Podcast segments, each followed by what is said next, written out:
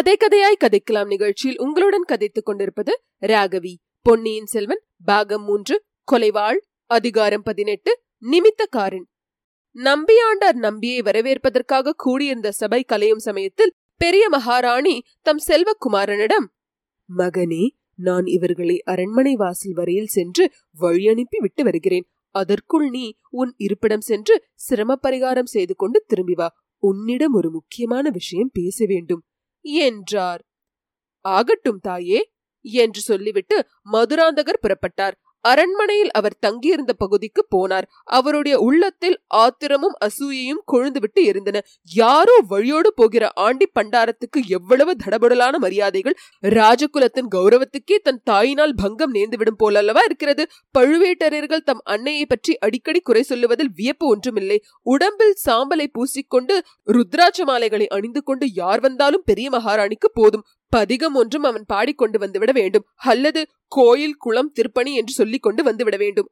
இப்படிப்பட்டவர்களுக்கு அள்ளி கொடுத்து ராஜாங்க பொக்கிஷத்தையே இவர் சூன்யமாக்கி விடுவார் போலிருக்கிறது. போதாததற்கு இளவரசி குந்தவை ஒருத்தி எப்போதும் அருகில் இருக்கிறாள். கோயில் திருப்பணி செய்து மிச்சம் ஏதேனும் இருந்தால் அதை மருத்துவ சாலை ஏற்படுத்துவதற்கு செலவிட்டு விடுகிறாள். இப்படியெல்லாம் இவர்கள் செய்வதற்கு இடம் கொடுத்து வந்தால் நாளை நம்முடைய மனோரதம் எப்படி நிறைவேறும்? சோழ சிங்காதனத்தில் ஏறி நாலா திசைகளிலும் சோழ சைன்யங்களை அனுப்பி இந்த நில உலகம் முழுவதையும் வென்று ஒரு குடை நிழலில் ஆளுவது எவ்விதம் நடைபெறும்? மறுபடியும் பெரிய மகாராணிக்கு மகனிடம் ஏதோ அந்தரங்கம் பேச வேண்டுமாம். என்ன அந்தரங்கத்தை சொல்ல போகிறாரோ தெரியவில்லை. அஷ்டாங்க யோகம், இயம நியம நிதித்தியாசனம் ஆகியவற்றை குறித்து ஒருவேளை பேச ஆரம்பித்து விடுவார். கண்களின் பார்வையை மூக்கு நுனியில் செலுத்தி குண்டலினியை மேல் நோக்கி கொண்டு வருவதனால் 64 கலைகளையும் கல்லாமல் கற்கும் முறையை பற்றி ஒருவேளை உபதேசிக்க ஆரம்பித்து விடுவார். அல்லது நடராஜருடைய ஆனந்த கூத்தின் உட்பொருளை குறித்தும் அவருடைய சடாமகுடம் எதை குறிக்கிறது, அவர் அணிந்திருக்கும் பிறை எதை குறிக்கிறது என்பவை குறித்தும் சொல்ல ஆரம்பித்து விடுவார். இப்படியெல்லாம் சொல்லி சொல்லித்தான் நம்மை உலகம் அரை பைத்தியம் என்று பரிகசிக்கும்படியான நிலைக்கு கொண்டு வந்து விட்டார். அம்மாதிரி பேச்சுகளுக்கு இனிமேல் இடம் கொடுக்க கூடாது. அவர் பேசித்தான் தீர்வேன் என்றாலும் நாம் காதில் வாங்கிக் கொள்ளக்கூடாது. இருக்கட்டும், அன்னை மீண்டும் கூப்பிட்டு அனுப்புவதற்குள் அந்த நிமித்தக்காரனிடம் பேசியாக வேண்டும். யாருமே அறிந்திருக்க முடியாத 2 மர்மமான செய்திகளை அவன் எப்படி அறிந்து கொண்டான்? அதை நினைத்து பார்த்தால் ஒரே வியப்பாக அல்லவா இருக்கிறது. அதிசயமான சக்தி அவனிடம் ஏதோ இருக்க வேண்டும். சென்று போன நிகழ்ச்சிகளை அறிந்து கூறியது போல் வருங்காலத்தில் நடக்கப் போவதை பற்றியும் அவனால் கூற முடியுமா? அவனையே கேட்டு பார்த்து விடலாம். சபையிலிருந்து தாம் புறப்படும் சமயத்தில் நிமித்தக்காரன் அங்குமிங்கும் பார்த்து கொண்டு தயங்கி தயங்கி நிற்பதை மதுராந்தகர் கவனித்தார். அவனை தம்முடன் வரும்படி சமிகையினால் கட்டளையிட்டார். வந்தியத்தேவனுடைய கண்கள் இளவரசியின் முகத்தை பார்க்கவும் நயன பாஷையினால் செய்தி உணர்த்தவும் ஆர்வம் கொண்டிருந்தன. ஆனால் இளவரசி மீண்டும் அவனை திரும்பிக் கூட பாராமல் பெரிய மகாராணியுடன் போய்விட்டார். இது என்ன? தன்னை இளவரசி அடியோடு மறந்துவிட்டாரா? அப்படித்தான் இருக்க வேண்டும். எத்தனையோ ஆயிரம் பேரை அவர் தினம் தினம் பார்த்து வருகிறார். ஒரு தடவை 2 தடவை பார்த்த தன்னுடைய முகம் அவர் மனத்தில் எப்படி நினைவிருக்கும்? நான் பைத்தியக்காரன், இரவும் பகலும் எத்தனையோ விபரீத சம்பவங்கள் அபாயங்களிடையிலும் இளவரசியின் திருமுகத்தையே நினைத்து கொண்டிருந்தேன். இளவரசி இதற்காக என்னை நினைத்திருக்க வேண்டும். தேனி தேனை விரும்பி மலரை சுற்றி சுற்றி வருகிறது. மலருக்கு தேனை பற்றி என்ன கவலை? மலர் சூரியனை பார்த்து புன்னகை புரிந்து கொண்டிருக்கிறது. குந்தவையின் முகமலரை விரிய செய்யும் சூரிய தேவன் யாரோ? ஆயினும் தன்னை எதற்காக அனுப்பினாரோ அந்த செய்தியை தெரிந்து கொள்வதில் கூட அவருக்கு ஆர்வம் இல்லாமலா போய்விடும்? தனக்கு முன்னாலே யாராவது வந்து சொல்லியிருப்பார்களோ? அது எப்படி முடியும்? இல்லை, அவர் ஏதோ கவலையில் ஆழ்ந்திருக்கிறார் என்பதையும் அவர் முகம் நன்றாக காட்டியது. தன்னை அடையாளம் கண்டு கொள்ளாததன் காரணமாய் இருக்க வேண்டும். அந்தரங்க ஓலை எடுத்துக்கொண்டு இலங்கை சென்ற தூதன் மதுராந்தக தேவரின் பரிவாரங்களில் ஒருவனாக சபைக்கு வந்தால் எப்படி அடையாளம் கண்டுபிடித்து தெரிந்து கொள்ள முடியும்? ஆஹா, இளவரசியை சந்திக்க அந்நகரில் நுழைவதற்கு தான் கையாண்ட யுக்திகளை பற்றி சொல்லும் போது அவர் எவ்வளவு ஆச்சரியம் அடைவார்! ஆனால் சந்திப்பது எப்படி? செய்தி சொல்லி அனுப்புவது எப்படி? நிமித்தக்காரா, என்ன யோசனையில் ஆழ்ந்திருக்கிறாய் என்று மதுராந்தகரின் குரலை கேட்டு வந்தியத்தேவன் திடுக்கிட்டான். அதற்குள்ளே அவர்கள் அரண்மனையில் மதுராந்தக தேவருடைய தனி அறைக்கு வந்திருந்தார்கள். அந்த நாளில் சோதிடர்கள், ஆரூடக்காரர்கள், ரேகை பார்த்து குறி சொல்வோர், நிமித்தக்காரர் என்று வருங்காலத்தை பற்றி சொல்வோர் பலர் இருந்தனர். சோதிடர்கள் ஜாதகம் பார்த்தும் கிரகங்கள் நட்சத்திரங்களின் சஞ்சாரத்தை கணித்தும் சோதிடம் சொல்வார்கள். ஆரூடக்காரர்கள் தங்களிடம் வருவோர் பேசும் சொற்களை கொண்டும் ஆரூடம் கேட்கும் வேளையை கொண்டும் 108 ஓர் இலக்கம் சொல்லும்படி கேட்கும் சுபாசுபங்களை பற்றி பொதுப்படையாக சொல்லுவார்கள். ரேகை சாஸ்திரமோ அன்றைக்கு இருந்தபடி இன்றைக்கும் இருந்து வருகிறது. நிமித்தக்காரர்கள் என்பவர்கள் ஞான திருஷ்டி படைத்த முனி புங்கவர்களைப் போல் அகக்கண்ணினால் பார்க்கும் ஆற்றல் உடையவர்கள். அவர்கள் மனத்தை ஒருமுகப்படுத்தி வைத்துக் கொண்டு அகக்கண்ணின் உதவியினால் முக்கால நிகழ்ச்சிகளையும் நேரில் பார்ப்பது போல் பார்த்து உரைப்பார்கள். சிலர் புறக்கண்களை மூடிக்கொண்டு தியானத்தில் அமர்ந்து சொல்வார்கள். இன்னும் சிலர் தீப்பிழம்பை உற்று நோக்கிய வண்ணம் மனத்தை ஒருமுகப்படுத்தி கொண்டு நடந்து போன நடக்கப் போகிற நிகழ்ச்சிகளை அந்த தீப்பிழம்பில் பார்த்து சொல்வார்கள். இன்னும் சிலருக்கு எதிர்பட்டவர்களின் முகத்தை பார்க்கும் போதே அவர்களுடைய சென்ற கால வரலாறும் வருங்கால வரலாறும் மனத்தில் தோன்றிவிடும். இத்தகைய அதிசய சக்திகள் படைத்தவர்களை தவிர காக்கை இடம் போயிற்றா வலம் போயிற்றா என்பது முதலான வெளி நிகழ்ச்சிகளை கொண்டும் சகுன பலன்களை உரைக்கும் சாதாரண நிமித்தக்காரர்களும் உண்டு. வந்தியத்தேவன் தன்னை நிமித்தக்காரா என்று மதுராந்தகர் அழைத்ததும் திடுக்கிட்டான். இளவரசர் மேலும் தன்னை என்னென்ன கேள்விகள் கேட்பாரோ தெரியவில்லை. அவற்றுக்கெல்லாம் சாமர்த்தியமாக தக்க விடை கூறி சமாளித்துக் கொள்ள வேண்டும். கடவுளே, இங்கிருந்து இவரிடமிருந்து தப்பி செல்வது எப்படி? இளவரசியை தனியாக சந்தித்து பேசுவது எப்படி? வேறு யோசனை ஒன்றும் இல்லை ஐயா. நான் நிமித்தக்காரனாய் இருப்பதை காட்டிலும் இப்போது சபையில் பார்த்த பிள்ளையை போல் 4 பதிகங்களை கற்றிருந்தால் எவ்வளவு நன்றாயிருக்கும், எனக்கும் எவ்வளவு உபச்சார மரியாதையெல்லாம் நடக்கும் என்றுதான் சிந்தித்துக் கொண்டிருந்தேன் என்றான். யார் வேண்டாம் என்றார்கள்? நீயும் தேவார திருப்பதிகம் கற்றுக்கொண்டு பாடுவதுதானே? இன்னாருக்கு இன்னபடி என்று எழுதியிருப்பது போலதானே நடக்கும் இளவரசே. வீண் ஆசைப்பட்டு என்ன பயன்? பதிகம் பாடிய அந்த பிள்ளையை பற்றி உனக்கு என்ன தோன்றுகிறது? அவனுடைய யோகம் மிக உயர்ந்த யோகம். சிவயோகமும் ராஜயோகமும் கலந்தது. மன்னர்களும் மகாராணிகளும் அந்த பிள்ளைக்கு மரியாதை செய்வார்கள். மகான்களுடைய பெயருடன் அவனுடைய பெயரும் சேர்ந்து இப்பூவலகத்தில் நெடுங்காலம் விளங்கும். வல்லவரின் ஏதோ குருட்டாம் போக்காக இவ்விதம் கூறினான். ஆனால் மதுராந்தகருடைய மனத்தில் அவனுடைய வார்த்தைகள் பெரும் கிளர்ச்சியை உண்டாக்கி விட்டன. என்னுடைய யோகம் எப்படி என்று சொல் பார்க்கலாம். அவனுடைய யோகத்தை போலவே தங்கள் யோகமும் சிவயோகமும் ராஜயோகமும் கலந்தது. ஆனால் இன்னும் மேன்மையானது. அப்பனே, கொஞ்சம் விவரமாக சொல் பார்க்கலாம். வல்லவரேன் என்ன சொல்வது என்று யோசிக்க அவகாசம் வேண்டினான். ஆகையால், இப்படியெல்லாம் அவசரப்பட்டால் முடியுமா? விவரமாக சொல்ல வேண்டுமானால் தீபம் ஏற்றி வைத்து அகிர்புகை போட சொல்ல வேண்டும். தாங்களும் தீபத்துக்கு பின்னால் உட்கார்ந்து கொள்ள வேண்டும். அப்போது வருங்கால நிகழ்ச்சிகளை நடக்க போகிறபடியே பார்த்து சொல்வேன். மதுராந்தகர் பரபரப்பு அடைந்து தீபம் ஏற்றி வைக்கும்படியும் அகிர் புகை போடும்படியும் கட்டளையிட்டார். தீபத்துக்கு முன்னாலும் பின்னாலும் 2 மனைகளும் போடப்பட்டன. மதுராந்தகர் ஒரு மனையில் உட்கார்ந்த பின்னர் அவருக்கு எதிரே வந்தியத்தேவனும் உட்கார்ந்தான். கண்ணை மூடிக்கொண்டு சிறிது நேரம் தியானத்தில் ஆழ்ந்திருந்தான். அவனுடைய வாய் ஏதோ மந்திரங்களை முணுமுணுத்துக் கொண்டிருந்தன. பிறகு அவன் உடம்பை ஒரு குலுக்கு குலுக்கிக் கொண்டு ஆவேசம் வந்தவனைப் போல் நடித்தான். வெறியாட்டக்காரனைப் போல் அவன் உடல் நடுங்கிற்று. பின்னர் கண்களை அகல திறந்தான்.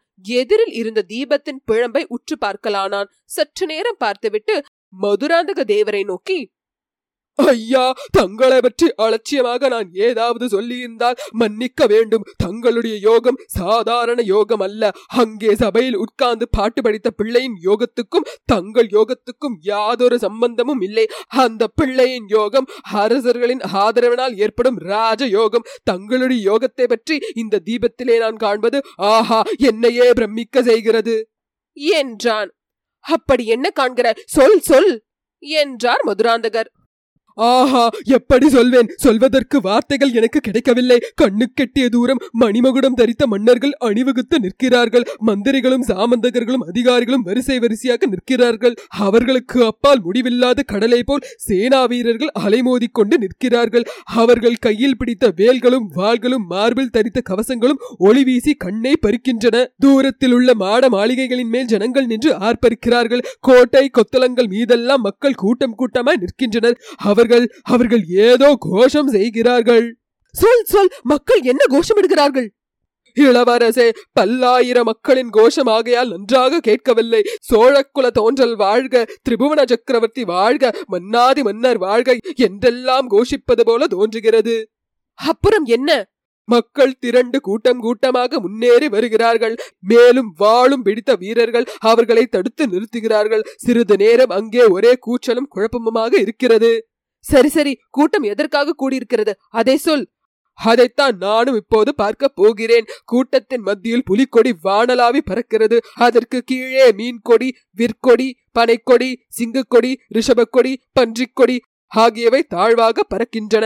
மயன் மாளிகையை போன்ற சபா மண்டபத்தின் நடுவிலே நவரத்ன கசிதமான தங்க சிங்காதனம் ஓட்டிருக்கிறது. அருகில் ஒரு பீடத்தில் கோடி சூரிய பிரகாசமான வைர வைடூரியங்கள் பதித்த மணிமகுடம் ஒன்று வைத்திருக்கிறது. சிங்காதனத்துக்கு மேலே தன் மதியின் வெண்ணிலாவையொத்த குளிர்ச்சி பொருந்திய வெண்கொற்றக்குடை விரித்து கவிழ்ந்திருக்கின்றன. தேவ கண்ணியரே போன்ற பெண்கள் கைகளில் வெண் சாமரங்களை வைத்துக் கொண்டு காத்திருக்கின்றார்கள். பற்பல புண்ணிய தீர்த்தங்களிலிருந்து கொண்டு வந்த தண்ணீருடன் பொற்கொடங்கள் வரிசையாக வைக்கப்பட்டிருக்கின்றன. இளவரசே, பட்டாபிஷேக எல்லாம் ஆயத்தமாகி விட்டன. யாருக்கு பட்டாபிஷேகம்? அதை சொல்லப்படே என்றார் மதுராந்தகர். இதோ அதுவும் தெரிந்துவிடும். சபா மண்டபத்தின் பிரதான வாசற்கதவு திறக்கிறது. பல வகை கட்டியம் கூறிக்கொண்டு சிலர் உள்ளே வருகிறார்கள். வீர கம்பீர தோற்றத்துடைய கிழவர் ஒருவர் வருகிறார். அவருடைய சகோதரர் போல காணப்படும் இன்னொருவர் வருகிறார். அவர்களுக்கு பின்னால் மன்மதனையொத்த சுந்தர ரூபமுடைய ராஜகுமாரன் ஒருவர் இதோ வருகிறார். அது யார்? அது யார்? வந்தியத்தேவன் மதுராந்தகரை மறுமுறை உற்று பார்த்துவிட்டு மீண்டும் தீபத்தை நோக்கினான். ஐயா, தங்களைப் போலவே இவர் இருக்கிறார். தங்களைப் போலவே என்ன, தாங்கள் தான். முன்னால் வந்து இருவரும் தங்களை சிம்மாசனத்தை நோக்கி அழைத்து செல்கிறார்கள். ஜெய விஜயீ பவா என்று கோஷம் சமுத்திர கோஷத்தை போல் எழுகிறது. தங்கள் மீது 100 கரங்கள் மலர்களையும் மணிகளையும் மஞ்சள் நிற தானியங்களையும் தூவுகின்றன. இதோ தாங்கள் சிங்காதனத்தை நெருங்கிவிட்டீர்கள். அடடா, இது என்ன சகுனத்தடை போல் யார் குறுக்கே வருகிறது? தலைவிரி கோலமாக ஒரு ஸ்திரீ குறுக்கே வந்து தங்களுக்கு சிம்மாதனத்துக்கு நடுவில் நிற்கிறாள். வேண்டாம் என்று தங்களை தடை செய்கிறாள். தாங்கள் அந்த ஸ்திரீயை தள்ளுகிறீர்கள். அடடா, இது என்ன நல்ல சமயத்தில் இப்படி புகை வந்து மூடிக்கொள்கிறது? ஒன்றும் தெரியவில்லையே. பார் பார், நன்றாக உற்றுப்பார். அப்புறம் என்ன நடக்கிறது? இளவரசே, மன்னிக்க வேண்டும், பெரும் புகைப்படலம் வந்து எல்லாவற்றையும் மறைத்து விட்டது. பாரப்பனே பார், அந்த ஸ்திரீ யார் என்றாவது பார். அவளை நீ முன்னம் பார்த்திருக்கிறாயா? இளவரசே, அந்த மாதரசியும் மறைந்து விட்டாள். தாங்களும் மறைந்து விட்டீர்கள். சபை, சிம்மாசனம், கிரீடம் எல்லாம் மறைந்துவிட்டன. இந்த அரண்மனையில் மந்திர சக்தி உள்ளவர்கள் யாரோ இருக்க வேண்டும். வேண்டுமென்றே மந்திரம் போட்டு தடுத்து விட்டதாக காண்கிறது. ஐயா, என் முகமெல்லாம் பற்றி எறிவது போல் தகிக்கிறது. இவ்விதம் கூறி வந்தியத்தேவன் தன் கரங்களினால் முகத்தை மூடிக்கொண்டான். அப்படியே சிறிது நேரம் இருந்துவிட்டு கண்களை திறந்து பார்த்தான். மதுராந்தக தேவருடைய உடம்பின் நரம்புகள் எல்லாம் புடைத்துக் கொண்டிருந்தன. அவருடைய முகத்தில் கோபம் கொதித்துக் கொண்டிருந்தன. கண்கள் எரியும் தணல்களைப் போல பிரகாசித்தன. வந்தியத்தேவனுக்கு சிறிது பயமாகவே போய்விட்டது. இளவரசருடைய ஆசை வெறியை அளவுக்கு அதிகமாக கிளப்பிவிட்டோமோ என்று பயந்து போனான். மறுபடியும் பார், நன்றாக பார்த்து சொல் என்றார் மதுராந்தகர். இளவரசே, அதில் பயனில்லை. ஒரு தடவை மறைந்த காட்சி மறுபடியும் உடனே வராது. சில நாள் பிறகுதான் வரும். தீபத்தை பார்த்து வேண்டுமானால் வேறு ஏதாவது காட்சி தெரிந்தால் சொல்லுகிறேன். சொல் சொல், என்ன காட்சி புலப்பட்டாலும் சொல். ஜனங்கள் ஒரே குழப்பமாய் இருக்கிறார்கள். துக்கமாயும் கோபமாயும் இருக்கிறார்கள். தூதன் ஒருவன் வந்து அவர்களிடம் ஏதோ செய்தி சொல்கிறான். ராஜ குடும்பத்தை சேர்ந்த யாரோ ஒருவர் கடலில் மூழ்கி விட்டதாக சொல்கிறான். ஐயோ பாவம், அந்த தூதனை ஜனங்கள் அடிக்கப் போகிறார்கள். இளவரசே, அம்மாதிரி ஏதாவது நேர்ந்தால் தாங்கள் அந்த சந்தர்ப்பத்தில் ஜனங்கள் மத்தியில் செல்ல வேண்டாம். சென்றாலும் ஜாக்கிரதையாக செல்லுங்கள். கடலில் மூழ்கியது யார் என்று பெயர் சொல்லவில்லையா? கூச்சலிலும் குழப்பத்திலும் பேர் காதில் விழவில்லை. அந்த காட்சி மறைந்து விட்டது. இப்போது கழுத்தில் மண்டை ஓடு மாலைகளை அணிந்த ஒரு பயங்கரமான கூட்டம் என் கண்முன் தெரிகிறது. காபாலிகர் காலாமுகர்கள் போல் தோன்றுகிறார்கள். அவர்களில் ஒருவன் கையில் ஒரு பயங்கரமான அரிவாளை வைத்துக் கொண்டிருக்கிறான். அவனுக்கு எதிரில் பலிபீடம் ஒன்று இருக்கிறது. இளவரசே, இங்கேயும் ராஜகுமாரர் ஒருவர் வருகிறார். காலாமுகர்கள் அவரை சூழ்ந்து கொண்டு கும்மாலம் அடிக்கிறார்கள். ஐயோ, தப்பித்தவரை கூட தாங்கள் அப்படிப்பட்ட கூட்டத்தின் மத்தியில் போக வேண்டாம். இதை கேட்டதும் மதுராந்தகருடைய முகத்தில் வியர்வை துளித்தது. அவர் உடம்பு நடுங்கியது. வந்தியத்தேவன் அதை கவனித்துக் கொண்டான். பின்னர், இளவரசே, மேலே ஒன்றும் எனக்கு தெரியவில்லை. மன்னிக்க வேண்டும். என் தலை சுற்றுகிறது. கண் இருளுகிறது. யாரோ மந்திரம் போட்டு தடை செய்கிறார்கள். இன்னொரு சமயம் இன்னொரு இடத்தில் பார்த்து சொல்லுகிறேன் என்று கூறி தன் தலையை கையால் பிடித்துக் கொண்டான். அச்சமயத்தில் அரண்மனை சேவகன் ஒருவன் வந்து பெரிய செம்பியன் மாதேவி இளவரசரை அழைத்து வர சொன்னதாக கூறினான். மதுராந்தகர் தம் உள்ளத்தில் பொங்கிய ஆத்திரத்தை எல்லாம் அன்னையின் மீது கொட்டிவிடுவது என்று தீர்மானித்துக் கொண்டு புறப்பட்டார். ஐயா, தலைவலி பொறுக்க முடியவில்லை. அரண்மனைக்கு வெளியே சென்று இந்த நகரத்தை கொஞ்சம் சுற்றி பார்த்துவிட்டு வருகிறேன் என்று வந்தியத்தேவன் அவரிடம் கூறி அனுமதி பெற்று கொண்டான். பழையாறை மருத்துவர் மகன் பினாக்கபாணி பண்டிதனுக்கு வாழ்க்கையில் ஒரு புதிய ரசம் ஏற்பட்டிருந்தது. சில நாளைக்கு முன்பு வரையில் அவன் தந்தையிடம் மருந்து சாஸ்திரம் கற்றுக்கொள்வதுடன் திருப்தியடைந்தான். கோடிக்கரை பிரயாணத்தின் போது வந்தியத்தேவன் வெளி உலகத்தை பற்றி பல விஷயங்களை அவனுக்கு கூறினான். அத்துடன் மட்டும் அவன் நிறுத்தவில்லை. புதிதாக காதல் வலையில் வீழ்ந்தவர்களுக்கு அதை பற்றி யாரிடமாவது பேச தோன்றுவது இயல்பு. வைத்தியர் மகன் முதல் தர அசடு என்று தெரிந்து கொண்ட வந்தியத்தேவன் அவனிடம் பெண்களிடம் காதல் கொள்வதை பற்றி, அபாயங்களை பற்றி பேசலானான். தான் ஒரு பெண்ணிடம் காதல் கொண்டு அதன் பயனாக அனுபவித்து வரும் இன்ப துன்பங்களை பற்றியும் கூறினான். வைத்தியர் மகன் பினாக்கபாணி இந்த பேச்சுக்களை முதலில் அவ்வளவாக ரசிக்கவில்லை. சிறிது சிறிதாக அவன் மனம் மாறியது. வந்தியத்தேவனிடம் விவரமில்லாத அசூயையும் ஆத்திரமும் ஏற்பட்டன. அவனுடைய மனத்தை கவர்ந்த மங்கையின் ஊர் பெயர் என்ன என்று கேட்டான். வந்தியத்தேவன் சொல்ல மறுத்து விட்டான். அதனால் பினாக்கபாணியின் கோபம் அதிகமாயிற்று. கோடிக்கரை போய் சேர்வதற்குள் வந்தியத்தேவனை வைத்தியரின் மகன் தன்னுடைய சத்ருவாகவே கருத தொடங்கிவிட்டான். அவன் மனத்திற்குள் புதைந்து கொண்டிருந்த தீ பூங்குழலியை பார்த்ததும் கொழுந்துவிட தொடங்கியது. பூங்குழலி அவனை மறுத்தளித்ததுடன் பரிகாசமும் செய்தாள். அவள் தன்னை காட்டிலும் வந்தியத்தேவனை அதிகம் மதிக்கிறாள் என்று தெரிய வந்ததும் பினாக்கபாணியின் பைத்தியம் முற்றிவிட்டது. வந்தியத்தேவனை தொடர்ந்து வந்த வீரர்களிடம் அவனை காட்டிக் கொடுக்கவும் துணிந்தான். பழுவேட்டரின் ஆட்கள் வந்தியத்தேவனை பிடிக்க முடியாமல் பினாக்கபாணியை பிடித்துக் கொண்டு தஞ்சை சென்றார்கள். சிறிது காலம் அவன் பாதாள சிறையில் வசிக்கும்படி நேர்ந்தது. இதனாலெல்லாம் அவனுக்கு முன்னமே வந்தியத்தேவனிடம் உண்டாயிருந்த கோபம் மேலும் வளர்ந்தது. இளவரசி குந்தவை அவனை பார்த்து பேசி விடுதலை செய்வதற்காக பாதாள சிறைக்கு போவதற்கு முன்னாலேயே அவன் விடுதலையாகி இருந்ததை கண்டோம். விடுதலை செய்தவள் பழுவூர் இளையராணி நந்தினிதான். தன்னிடம் சொல்லிக் கொள்ளாமல் வந்தியத்தேவன் தஞ்சை அரண்மனையிலிருந்து தப்பி சென்றது பற்றி நந்தினி கோபமும் சந்தேகமும் கொண்டிருந்தாள். அவன் பழையாறை சென்று பிறகு இளநாட்டிற்கு தப்பி சென்றதை அறிந்த பிறகு அவளுடைய சந்தேகம் அதிகமாயிற்று. எப்படியும் ஒரு நாள் பழையாறைக்கு திரும்பி வந்து இளவரசி குந்தவையை பார்க்க முயல்வான் என்று ஊகித்தாள். அப்போது அவனை கண்டுபிடித்து செய்தி அனுப்ப பழையாறையில் தனக்கு நம்பகமான ஆள் ஒருவன் வேண்டும் என்று தீவிரமாக எண்ணினாள். வைத்தியர் மகன் பினாக்கபாணியை பார்த்து பேசிய பிறகு அவன் அந்த வேலைக்கு சரியான ஆள் என்று முடிவு செய்தாள். அவனிடம் அந்த பெரிய பொறுப்பை ஒப்புவித்தாள். உனக்கு துரோகம் செய்துவிட்டு தப்பித்து சென்றவன் சீக்கிரத்தில் ஒரு நாள் பழையாறைக்கு திரும்பி வருவான். நீ கண்ணும் கருத்துமாக பார்த்திருந்து அவன் எங்கெங்கே போகிறான், என்னென்ன செய்கிறான் என்பதை கவனித்து எனக்கு உடனே சொல்லி அனுப்ப வேண்டும். அவ்விதம் செய்தால் உனக்கு வேண்டிய வெகுமதிகளை அளிப்பேன் என்றாள். பின்னர் சின்ன பழுவேட்டரையரும் அவனை அழைத்து வந்தியத்தேவனை பற்றி கட்டளை இட்டார். அந்த ராஜதுரோகி திரும்பி வரும்போது அவனை பிடித்து கொடுத்தால் உன்னை நமது ஒற்றர் படையில் சேர்த்து பெரிய அதிகாரியாக்கி விடுவேன் என்று அவனுக்கு ஆசை காட்டி இருந்தார். அது முதல் பினாக்கபாணி மருத்துவ தொழிலில் பற்றி இழந்து விட்டான். ஏதேதோ ஆகாச கோட்டைகள் கட்டிக்கொண்டே பழையாறை நகரின் வீதிகளில் ஓயாமல் அலைந்து கொண்டிருந்தான். திடீரென்று அவனுக்கு சந்தேகம் உதித்துவிடும். வீதியில் போகிறவர்களின் அருகில் ஓடி சென்று முகத்தை உற்று பார்ப்பான். இவன் இல்லை என்று முணுமுணுத்துக் கொண்டே அப்பால் செல்வான். இதை பார்த்த பலரும் வைத்தியர் மகனுக்கு சித்த பிரமை பிடித்து விட்டதென்று எண்ணத் தொடங்கினார்கள். ஆயினும் பினாக்கபாணி தன்னுடைய முயற்சியை கைவிடவில்லை. மதுராந்தக தேவரும் அவருடைய பரிவாரங்களும் பழையாறைக்குள் பிரவேசித்த போது பினாக்கபாணி அவர்களை அவ்வளவு நன்றாக கவனிக்கவில்லை. அவர்களில் வந்தியத்தேவன் இருக்கக்கூடும் என்று அவன் எதிர்பார்க்கவில்லை. திருநாரையூர் நம்பியின் பல்லக்கை சூழ்ந்திருந்த பெருங்கூட்டத்திலே அவன் சுற்றி சுற்றி வந்து பார்த்து கொண்டிருந்தான். அப்போது சற்று தூரத்தில் மதுராந்தகருடைய பரிவாரம் போவது தெரிந்தது. மதுராந்தகருக்கு அருகில் குதிரை மேலிருந்தவன் ஒரு தடவை திரும்பி பார்த்தபோது பினாக்கபாணிக்கு ஐயம் உதித்தது. ஆனால் அவன் விரைவாக சென்று அரண்மனையில் புகுந்து விட்டபடியால் சந்தேகத்தை தீர்த்து கொள்ள முடியவில்லை. இத்துடன் அதிகாரம் 18 முற்றிற்று.